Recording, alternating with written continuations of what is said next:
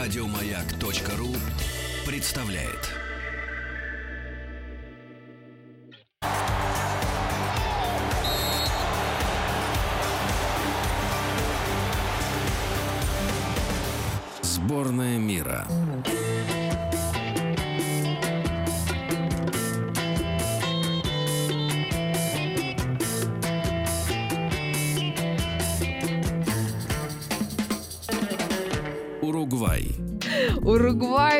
Южноамериканском континенте считается самой маленькой страной. На севере граничит с Бразилией, на западе с Аргентиной.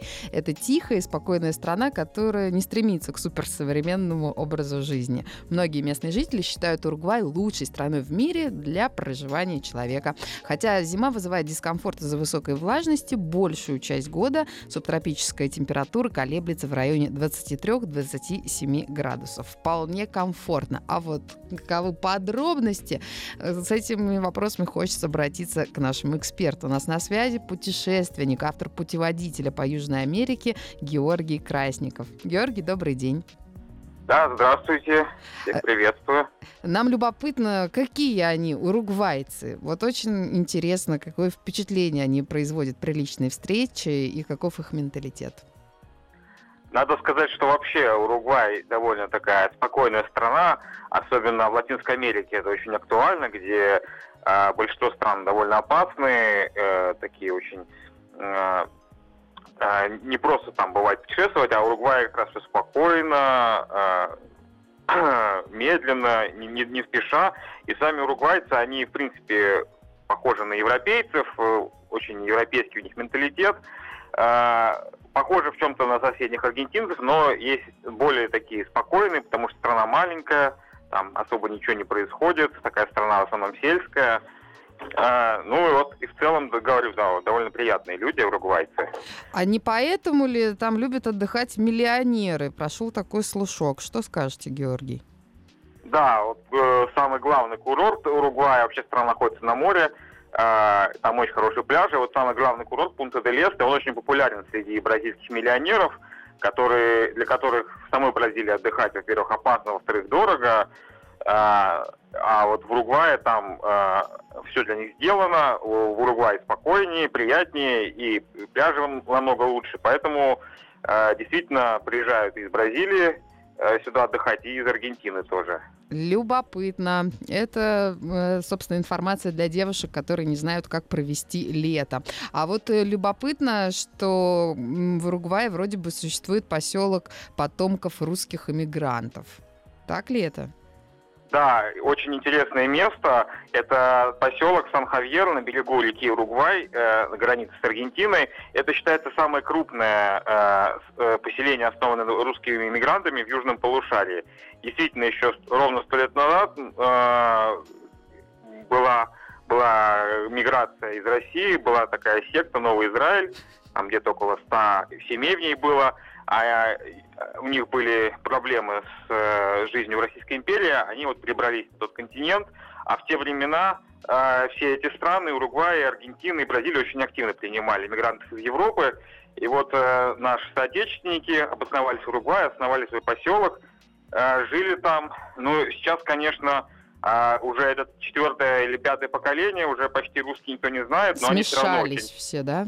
Да, но они все равно помнят историю. Там вот если приехать, там везде вывески на русском будут. Они, у них постоянно есть свой ансамбль Да, э, да. русской песни и пляски. Да, они очень любят, э, ну, гордятся тем, что они потомки русских и всячески стараются это себе э, поддерживать. И сохранить. Это очень приятно. Из серии Да. «Не забывай свои корни, помни». А вот они едят пельмени или все-таки отдают предпочтение уругвайской кухне? Ну, все-таки да, все-таки есть э, люди, которые помнят, есть, есть немного людей, которые еще говорят по-русски, есть немного людей, которые умеют готовить русские блюда, но все равно уже эти блюда не совсем те, и в основном все-таки они действительно едят уругвайскую А кухню. вот какова она? Поделитесь, пожалуйста. Мы не очень себе представляем, чем питаются в Уругвае. Мясо, мясо? Ну, да, уругвайская кухня, она, в общем-то, многом впитала а, э, ну, со- соседние аргентинские традиции, это мясо осада, и, э, итальянские, это э, паста, это равильоли, ньокки. а, все-таки в Уругвае было довольно много мигрантов из Италии, и они вот а, а, оставили свой след именно в, в местной кухне. Но в целом, да, в целом, скорее, наверное, уругвайская кухня не такая выразительная, как соседняя аргентинская или бразильская, но свои блюда там тоже есть. Интересно, что они едят во время крупных праздников. И любопытно, отпразднуют ли русские мигранты в своем поселке День России. Вот. Но все-таки на какие-то торжественные мероприятия у каждой культуры есть обычно какое-то традиционное блюдо. Есть ли такое в Уругвае? А, ну, вот в Уругвае скорее, наверное, уже не будет такого. Вот единственное, с чем популярен а, Уругвай, это, конечно же, маты. То есть это напиток, э, похожий на чай, да. Но, но он делается из коры дерева, насколько я понимаю, да, это не чай. Это не совсем чай, угу. это скорее такой тонизирующий напиток, но маза для уругвайцев это все. Они ходят вот с этими, с колебасами. Колебасы вот эти, да? Да, да, колебасы и бомби, это такая трубочка, с которой они сосут маты. Так, так она же горячая, они... как вот они из нее пьют? Я понять не могу. Это же раскаленная железная трубочка, а они прям как будто вот гвозди бы делать ну, вот, из этих людей. А, они очень любят ходить вообще всюду, да, они ну, подождут пока остынет, но А-а-а. все равно они всегда ходят в одной подмышке у них термос, в другой вот это вот, э, в другой руке у них это колебаса, и где бы то ни было, в каждом офисе, у каждого там водителя будет, в Макдональдс они идут, там едят, и рядом у них маты. В общем, абсолютно повсеместно. Ты поражаешь. Такое ощущение, что они рождаются с этими колебасами. Причем я узнала, что живут. эту колебасу, по идее, нужно изготовлять из какого-то специального вида тыквы. То есть она должна быть выдолблена еще особым образом. Это вот не просто так. Это еще тоже не, не просто аксессуар, а должен быть он исполнен по определенным канонам. Но если ты действительно ну, уважаешь сейчас, маты... Да, сейчас делают как из тыквы, так и из обычного дерева. А. Разные есть. Лучше, похуже, да. Для да. любых пользователей. Спасибо вам большое, Георгий. Желаю вам удачного продолжения дня. Маяк про. Говорят, уругвайцы отлично играют в футбол. Я за этим особо не следила, но футбол распространился в Уругвае во второй половине 19 века. Он был завезен в эту страну британскими моряками. Быстро обрел популярность среди местного населения. И еще до начала 20 века в стране появились первые футбольные клубы. О том, как обстоят дела с футболом в Уругвае, мы спросим у нашего эксперта. С нами на связи спортивный обозреватель радио «Маяк» Егор Новиков. Егор, добрый день. Добрый. Говорят, что в Уругвае все играют в футбол, и каждый ребенок хочет стать футболистом. Так ли это? Ну, можно так сказать, потому что действительно в Уругвае национальный вид спорта, футбол, это вид спорта номер один в этой стране, безусловно, как, наверное, по всей Южной Америке. И то, что Уругвай э, соседствует э, с Бразилией, был в ее составе, Э, не так давно, тоже, наверное, это накладывает отпечаток. И, наверное, конечно, про Бразилию больше можно так сказать, что там каждый э, ребенок мечтает о том, чтобы стать футболистом. Но и Уругвай в этом плане тоже э, заслуживает особого внимания. Очень много звезд мирового футбола в этой стране тоже есть, но здесь надо учитывать и то, что это самая маленькая по населению страна, угу. вот, и это тоже э, э, небольшой Кон- отпечаток. Концентрация, значит, да, велика кон... на квадратный километр достойных футболистов. Они же там с пяти лет уже вот мячик дворах гоняют, и, возможно, в школе их даже этому обучают. Да я думаю, что гораздо раньше, наверное, рождаются и сразу с мячом в руках. А расскажите Егор, пожалуйста, о самых громких победах Уругвая. Их э, немало на самом деле, но вот что касается чемпионатов мира, то сборная Уругвая два раза выигрывала. Mm-hmm. Очень неплохой результат, но было это очень давно. Первый чемпионат мира, кстати, который вот и прошел в Уругвае э, в 1930 году, вот как раз э, команда хозяйка его стала победителем, и потом пропустив довоенные турниры, первый после Э, военный турнир в 1950 году также сборная Уругвая выиграла. Это э, касается именно чемпионатов мира. Э, любопытно, что еще и на Олимпийских играх побеждали уругвайцы. Это тоже было очень давно, в 24 и 28 годах прошлого века. Ну а Кубок Америки, ну Кубок, естественно, Южной Америки, угу. сборная Уругвая выигрывала 15 раз. Да вы что? Вот честное слово. Как их там не загрызли? А, ну, кстати, про, про загрызли, это вот как раз Уругвай может загрызть кого угодно, потому Серьезно? что в составе этой сборной э, играет Луис Суарес, он как раз известен тем, что он покусывает своих соперников, причем в буквальном смысле покусывает. Егор, а какая вы еще звездные имена сборной Уругвая? Расскажите нам, пожалуйста. Да, конечно, их там э, достаточное количество. Это помимо Луиса Суареса, его партнер по нападению Эдинсон Кавани. Луис Суарес, если кто не знает, играет за испанскую Барселону. Мгм. Эдинсон Кавани один из главных голеадоров французского клуба Пари Сен-Жермен. Потрясающая оборона э, у уругвайцев э, в составе, э, там, конечно же, надо выделять Диего Година. А, Это, безусловно, лидер, наверное, э, сборной наравне с э, нападением. И есть очень э, перспективный, молодой, очень талантливый игрок Родриго Бентанкур. Э, Он сейчас играет за Ювентус, э, играет там э, очень неплохо, и я думаю, что вполне возможно, что Родриго Бентанкур будет одним из открытий чемпионата мира, который вот скоро у нас в стране пройдет.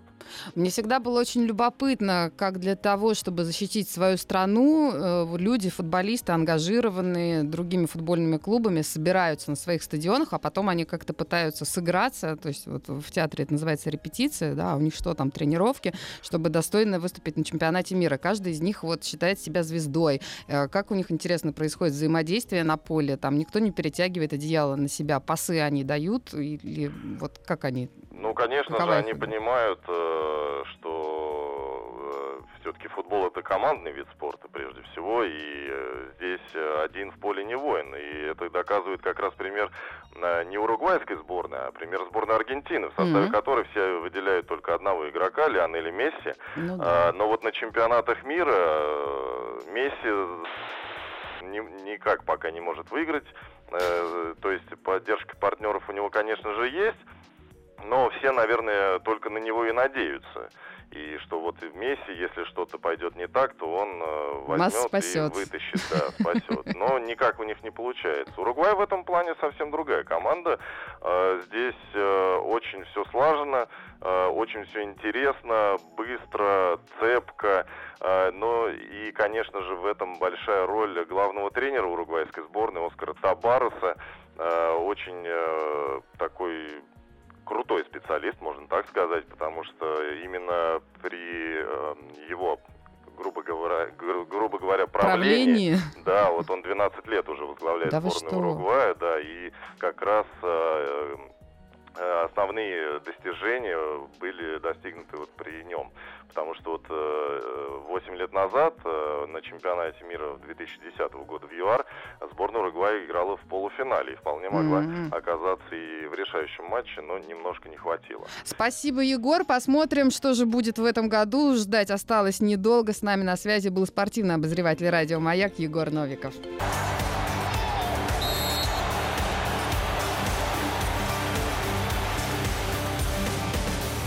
Сборная мира.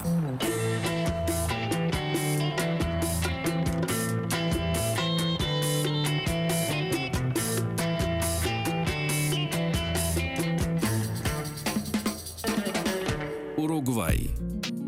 Уругвай зеленеет и цветет круглый год, что положительно влияет на настроение и самочувствие его обитателей. Холмы сменяются низменностями, неподалеку океан, также часть Уругвая покрыта прериями. О флоре и фауне Уругвая поговорим с заведующей отделом ботаники Биологического музея имени Тимирязева Еленой Николаевной Михеичевой. Здравствуйте, Елена Николаевна. Здравствуйте, здравствуйте. Расскажите нам про флору Уругвая. Она наверняка избыточна и разнообразна. Ну вот тут, к, к сожалению, вот так сказать нельзя, наверное, Да. потому что, а, да, к сожалению, ландшафт уругвайский, он был очень сильно измененный, поэтому природных видов флоры и фауны там осталось не так много.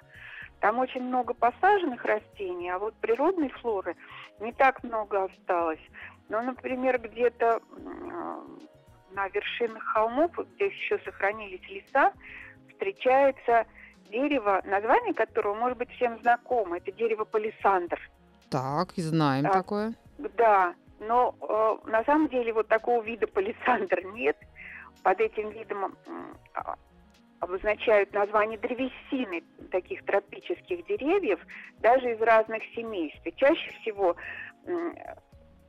есть такое дерево, еще называется жакаранда, вот такое дерево, иногда называют палисандром, или дерево дальбергия из семейства бобовых. Кстати говоря, в Уругвае довольно много разных видов бобовых – встречается деревьев, которые у нас вот, конечно, нам не знакомы. это очень сложно если... представить. Бобовые для нас да, это что-нибудь да, фасоль, да. менее, горошек да, вьющийся, вот, а там ну, такая... Вот мы привыкли к траве, да, а там деревья. И одно из самых известных видов это такое дерево, которое называется эритрина угу. или петуший гребень. Вот некоторые даже считают, что это символ а, своеобразный такой. То есть он а, как-то избыточно цветет?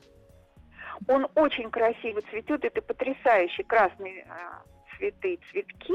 Они совсем не похожи на цветки гороха, но действительно немножко напоминают голову петуха. Еще есть одно дерево, которое называется омбу или лаконос. Вот у нас в некоторых садах растет такое травянистое растение фитолака с чудесными такими темными плодами. А там вот это растение встречается в виде дерева. Кстати говоря, оно упоминается в романе Жюль Верна «Дети капитана Гранта», mm-hmm. потому что когда путешествуя по Патагонии, они спасались от наводнения. Если помните, там было такое наводнение да. громадное. Вот они как раз пережидали это Забрались. наводнение. Вот они забрались на дерево. Это дерево как раз лаконос удобный или омбу. А вообще, э, вы правильно сказали, что территория покрыта ну, вы сказали премии, прерии, а там вот принято называть пампы или пампасы. пампасы. Это слово тоже всем знакомо. Да, пампасы многие тоже знают это слово. Ну, потому да. что все хотят туда сбежать и не знают, где Конечно, это. Оказывается, да, в Уругвае. Да, да. Вот. Там очень много злаков. Там очень много злаков, самых разнообразных по названиям, кстати говоря, даже вполне знакомые, как такие, как у нас там ковыль, бородач, проса и так далее. Так что злаков там очень много. И вот из диких видов там сохранился а, один вид животных, которого тоже многие знают. Это а, а ее иногда называют такой рыжей мор- э, свинкой, а это капибара на самом деле. Это моя любимая водосвинка, да, водосвинка да, капибара. Водосвинка или капибара. Есть да, название... в московском зоопарке, можно да, полюбопытствовать. В переводе обозначает поедатель тонкой травы, что говорит нам о том, что, ну, как все грызуны, они, конечно, растительно ядные, да. И это самый крупный грызун из грызунов. В общем, метр целый, да. Но на килограмм 30 такое. весит, наверное, если раскормить. От 30 до 60. Да что вы да, говорите, Елена Николаевна. От 30 до 60 килограмм. И самки, кстати говоря, э, крупнее, чем самцы. Вот оно что. Да, капибары это такие, ну, они живут большими группами. И вот, вот из диких видов они там еще, кстати, сохранились. А также встречается, правда, уже не часто, а, четвертый по величине представитель семейства кошачьих – это пума. Тоже знакомо, конечно, это название многим. Конечно.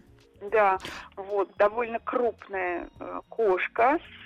А, ну, я догадываюсь, наверное, слушателей, что пума ночной охотник и ведет один, один такой одиночный образ жизни.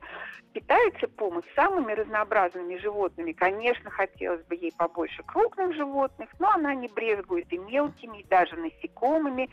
И, кстати говоря, она довольно часто нападает на домашних животных, которые могут ей попасть. На домашний скот, то есть надо козу свою стеречь, пасти и, да, значит, и, и в загон даже мелких привязывать. животных, включая кошек, собак и домашнюю птицу. Вот так Еще вот один... может не да, повести. Спасибо да. вам большое, Елена Пожалуйста. Николаевна, за такой интересный рассказ. Теперь мы чуть больше знаем о флоре и фауне Уругвая. Маяк про. Нравится мне уругвайская музыка.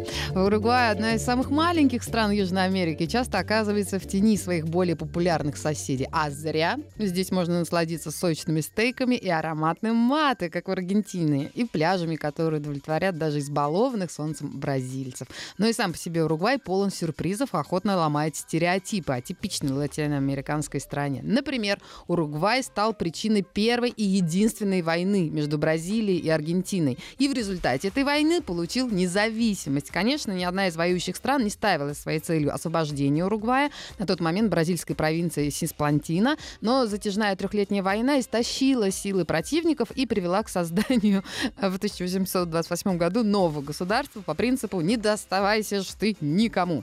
Уругвай — это не тропики, это единственная страна в Латинской Америке, которая полностью расположена вне тропиков. Климат там примерно как в Сочи. Вот если сравнить Монтевидео Столицу Уругвая, с э, нашим прибрежным городом, то практически города побратимы. Зимой 10-12 градусов, ветер, изредка заморозки и иней.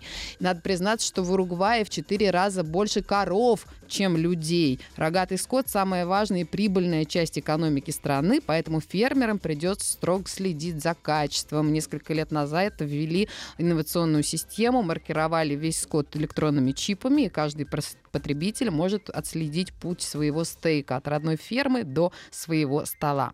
Уругвай называют Швейцарией Южной Америки. Дело не в климате, не в коровах, а в очень продвинутой социальной политике. Одним из первых на континенте Уругвай начал реализовывать реализовать концепцию государства всеобщего благосостояния и добился значительных успехов. Например, в 2009 году Уругвай стал первой страной в мире, которая обеспечила каждому школьнику бесплатный ноутбук и доступ к интернету. А в 2015 году правительство стало раздавать за свой счет планшеты еще и пенсионерам. В Уругвае не празднуют Рождество, заменили, переименовали все праздники. Вместо Рождества у них День семьи, а вместо Страстной недели и Пасхи у них неделя туризма. Надо признать, признаться, что экс-президент Уругвая заслужил звание самого бедного президента планеты, потому что он ежемесячно отдавал 90% своей зарплаты на благотворительность, отказался переезжать из фермы в официальную резиденцию и все годы ездил на работу на своем стареньком автомобиле. Такой стиль жизни в купе с его смелыми политическими решениями сделали Хосе Мухика самой яркой суперзвездой на политической арене. Гимн Уругвая самый длинный в стране со звонким названием «Уругвайца отчизны либо могил». Он содержит целых 11 куплетов и в полной версии длится больше пяти минут. А почему бы нет? Им некуда торопиться.